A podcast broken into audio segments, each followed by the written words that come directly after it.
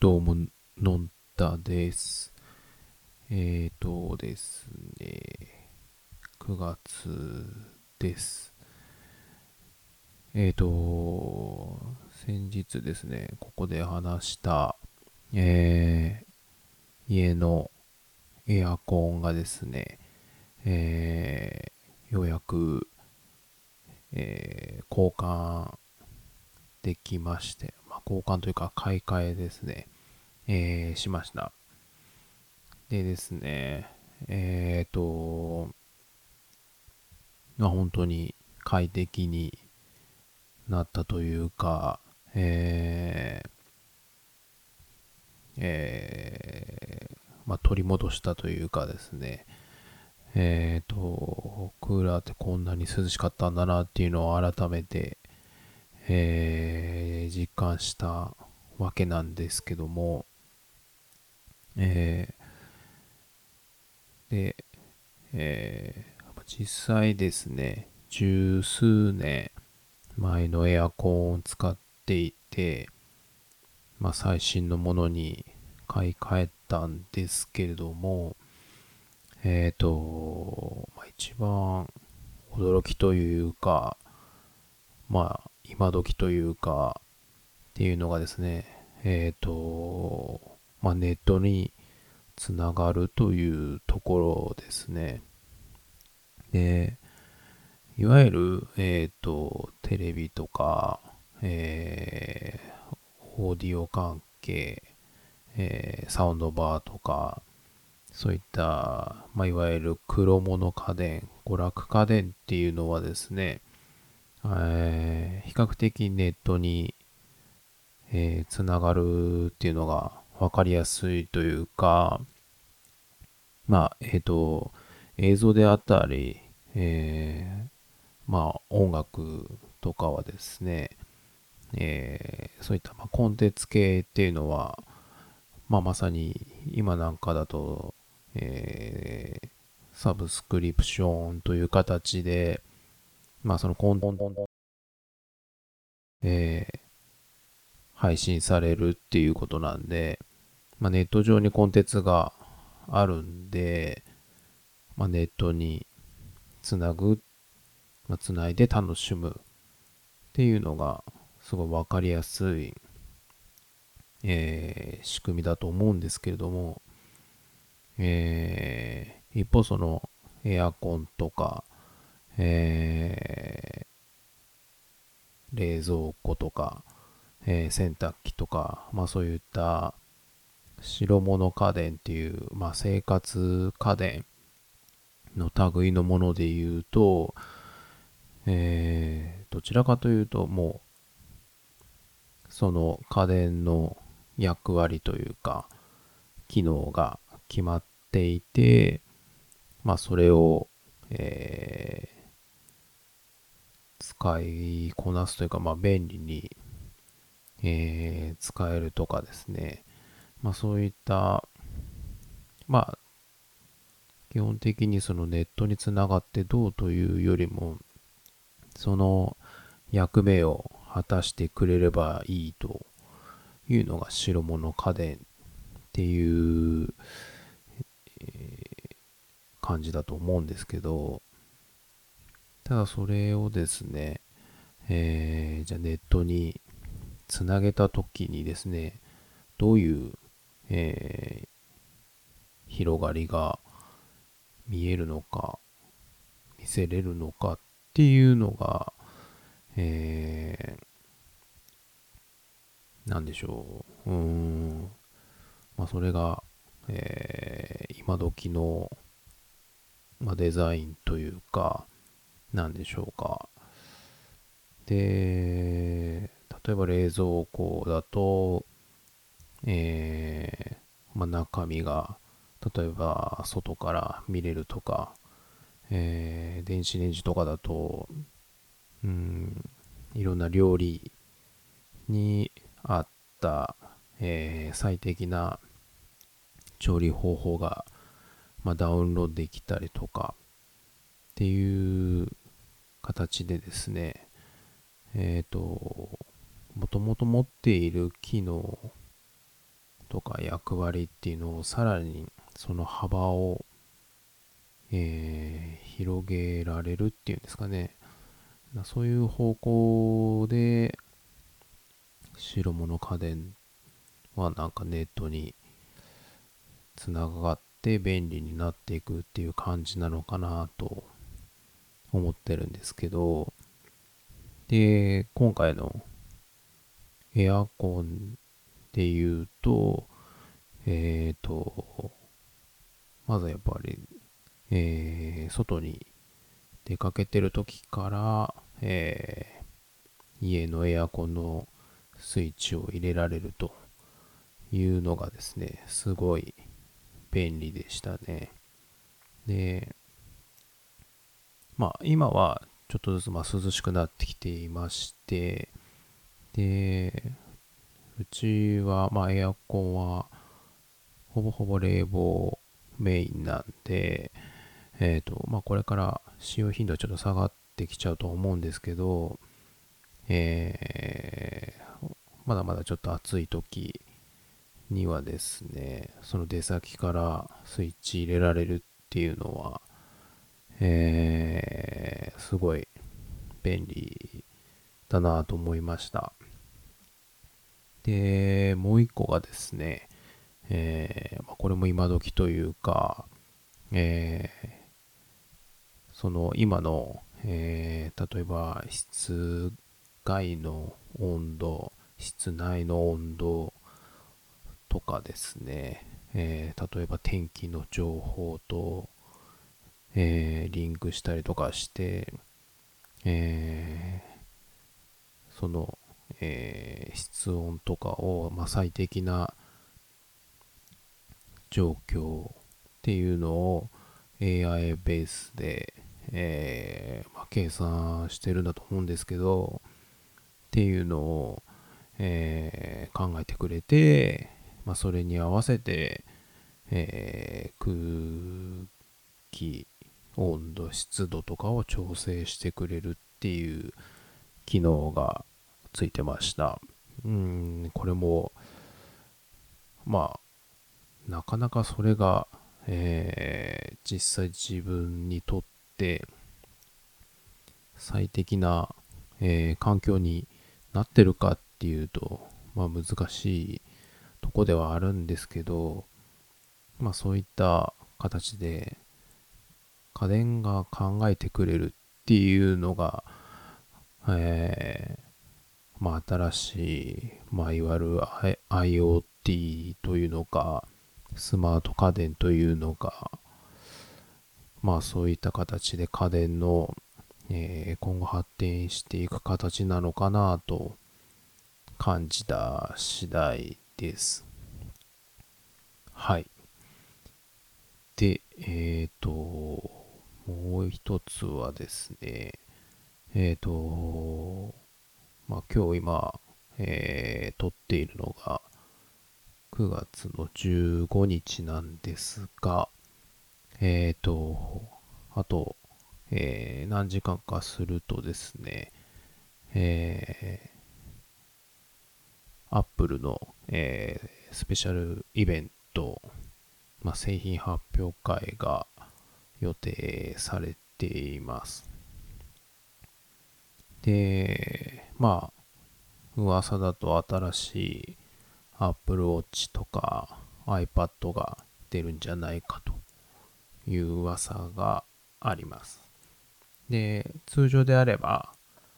えー、iPhone が出るんですが、えっ、ー、と、これはですね、まあ今の、えー、コロナ禍の状況とかを受けて、えー、1ヶ月ぐらいえー、遅れるというのが、まあ、公式にアナウンスされているので、えー、今回の、えー、イベントで発表されないはずなんですけども、まあ、それ以外の、まあ、製品、またサービスとかですね、えー、何が出てくるのかっていうのはすごい楽しみでありますね。なので、まあこれは実際に発表されてからまた、えー、話そうかなと思うんですが、えー、今日ですね、えっ、ー、と、ソニーの方からですね、まあ、事前に予告はされていたんですが、えー、新しい、えー、フルサイズのミラーレス一眼の α7C というのが発表されました。で、全然自分は、これ、まあ、ノーチェックだったんですけど、まあ、というのも、あの、以前お話しした通り、えっ、ー、と、同じフルサイズの、えー、一眼 α7 III を、まあ、買ったばかりっていうのもあって、まあ、えー、まあ、特別自分は買わないってものだと思ってたんで、まあ、特別気にしてはいなかったんですが、えっ、ー、と、実際にですね、その発表された内容とですね、あと、まあ、それを受けて、えー、先行レビュー、えー、されている動画が、えー、上がってですね、まあ、それを見たんですけど、うん、すごいいいものだなっていうのが第一印象でしたね。で、これ、えっ、ー、と、その、一眼、えっ、ー、と、フルサイズっていうですね、すごい画質の、画質面ですごい、えー、いい、えー、センサーを積んでいる。だけれども、実際は、そのワンサイズ小さい、えー、ソニーで言うと、まあ、α6000 シリーズの、えー、APS-C サイズの、えー、一眼カメラのサイズにそのフルサイズのセンサーを乗っけてきて形にしたっていうのが、えー、すごい特徴で、なので画質はいいんだけど、えー、本体が小さいというですね、えー、すごいいいとこ取りの、えー、形の製品になってるっていうことで、いやー、すごいなと思いました。で、実際ですね、えっ、ー、と、自分が α7 III を買う前は、えその APS-C サイズの α6000 っていうのを自分は使ってたんですが、えっ、ー、と、で、その前が、えっ、ー、と、キャノンの普通の一眼カメラである、えっ、ー、と、60D だったかな。それを使ってたんですよね。で、そっからなんで、えっ、ー、と、ダウンサイズしたかっていうと、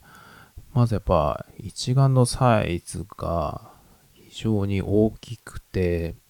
えっ、ー、と、取り回しというか、やっぱ持ち運びしづらかったっていうのが、えー、一つありました。で、それと、えっ、ー、と、その当時ですね、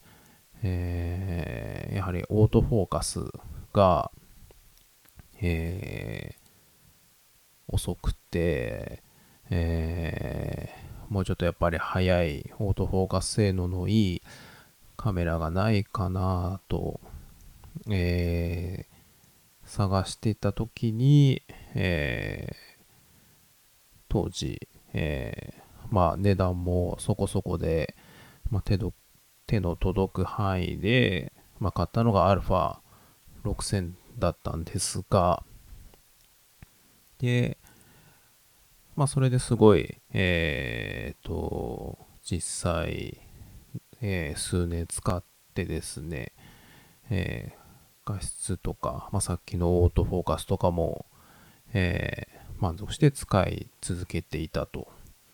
なんですが、やはりその画質面っていうところで言うと、やはり次のステップとして、えっ、ー、と、フルサイズがやはり欲しいなということで、まあ、α7 3をこの間買ったんですが、ただやっぱり、あの、本体は、えー、大きくて、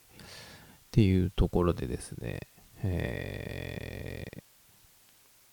まあそこが、えっ、ー、と、まあ仕方ないっていう言い方になっちゃうのかもしれないですけど、まあ、フルサイズ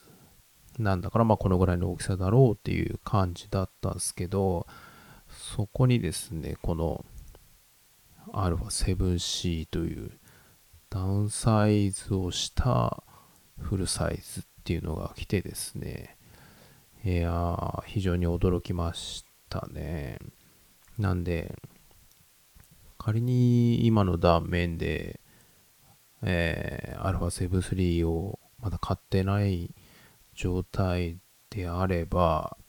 うん、この 7C にするか7.3にするかっていうので、えー、非常に悩んだんじゃないかなと、えー、思うぐらいですね。えー、すごいいい、いいサイズの、えー、ものだなと思いますね。で、当然、あの、実物を触ったわけでもないので、えー、そのネットとかに載ってるスペックの情報とか、先ほどのレビュー動画の情報しかないんですが、えっ、ー、と、まあ、えっ、ー、と、細かく比較すると、やっぱり、そのコンパクトさがゆえにだと思うんですけど、α7 3と比べると、えー、若干機能的には、えー、ないところもあるんですけど、ただ、やっぱり最新機種ということで、えっ、ー、と、そのレビューとかでもあったんですけど、えっ、ー、と、まあ、バリアングレーク賞だったりとか、動画の時の瞳をオートフォーカスがついてるとかですね、えっ、ー、と、まあ、最新の機能も盛り込まれていて、まあ、すごい一長一短あるなという形で、あの、小さいからといって、えっ、ー、と、その大きいものの何かがごっそり削られてるっていうわけではなくて、えー、いいところもあるし、えー、ちょっと機能が抑えられているとこもあるしっていうところで、うん、非常に、もし本当に今、買うタイミングだったら悩んでたんじゃないかなと思いますね。で、値段も、えー、そんなに、えー、変わらない。まあ、値段としては、まあ、フルサイズの値段だったんですけど、α7C は21万とか2万ぐらいじゃないかという、えー、発表なんですが、まあ、値段的にはとても高いんですけど、えー、ほぼほぼ同じぐらいの値段で、このサイズ感を取るかですね。えー、まあ多少、えー、古い機種ではあるんですけど、えっ、と、その機能とか、えー、っていうところで、えアルファ7、3、9とかを選ぶのかっていうのが非常に悩ましいんじゃないのかなというのが、えー、自分がこの、えー、今回の発表を見て思った、えー、感想です。なので、まあ、非常に楽しい、えー、悩みというか、すごい、えー、いいものが出るっていうのは、やっぱ素晴らしいなと思いますね。で、今日その、えー、アルファ 7C っていうのが発表されて、で、まあ明日には Apple の新製品が出てですね、で、確か、えー、何日か後には、えー、PlayStation 5の、えー、またなんか新しい情報が公開される、えー、っていう情報もありですね。やっぱいろんなメーカーさんやっぱり、えー、年末商戦、まあ、ホリデーシーズンに向けて、えー、いろいろこの時期、このタイミングに仕掛けてきたなという感じで、まあ、これからですね、年末に向けて、えー、非常に楽しみが続くという、えー、この9月であります。はい。ではでは。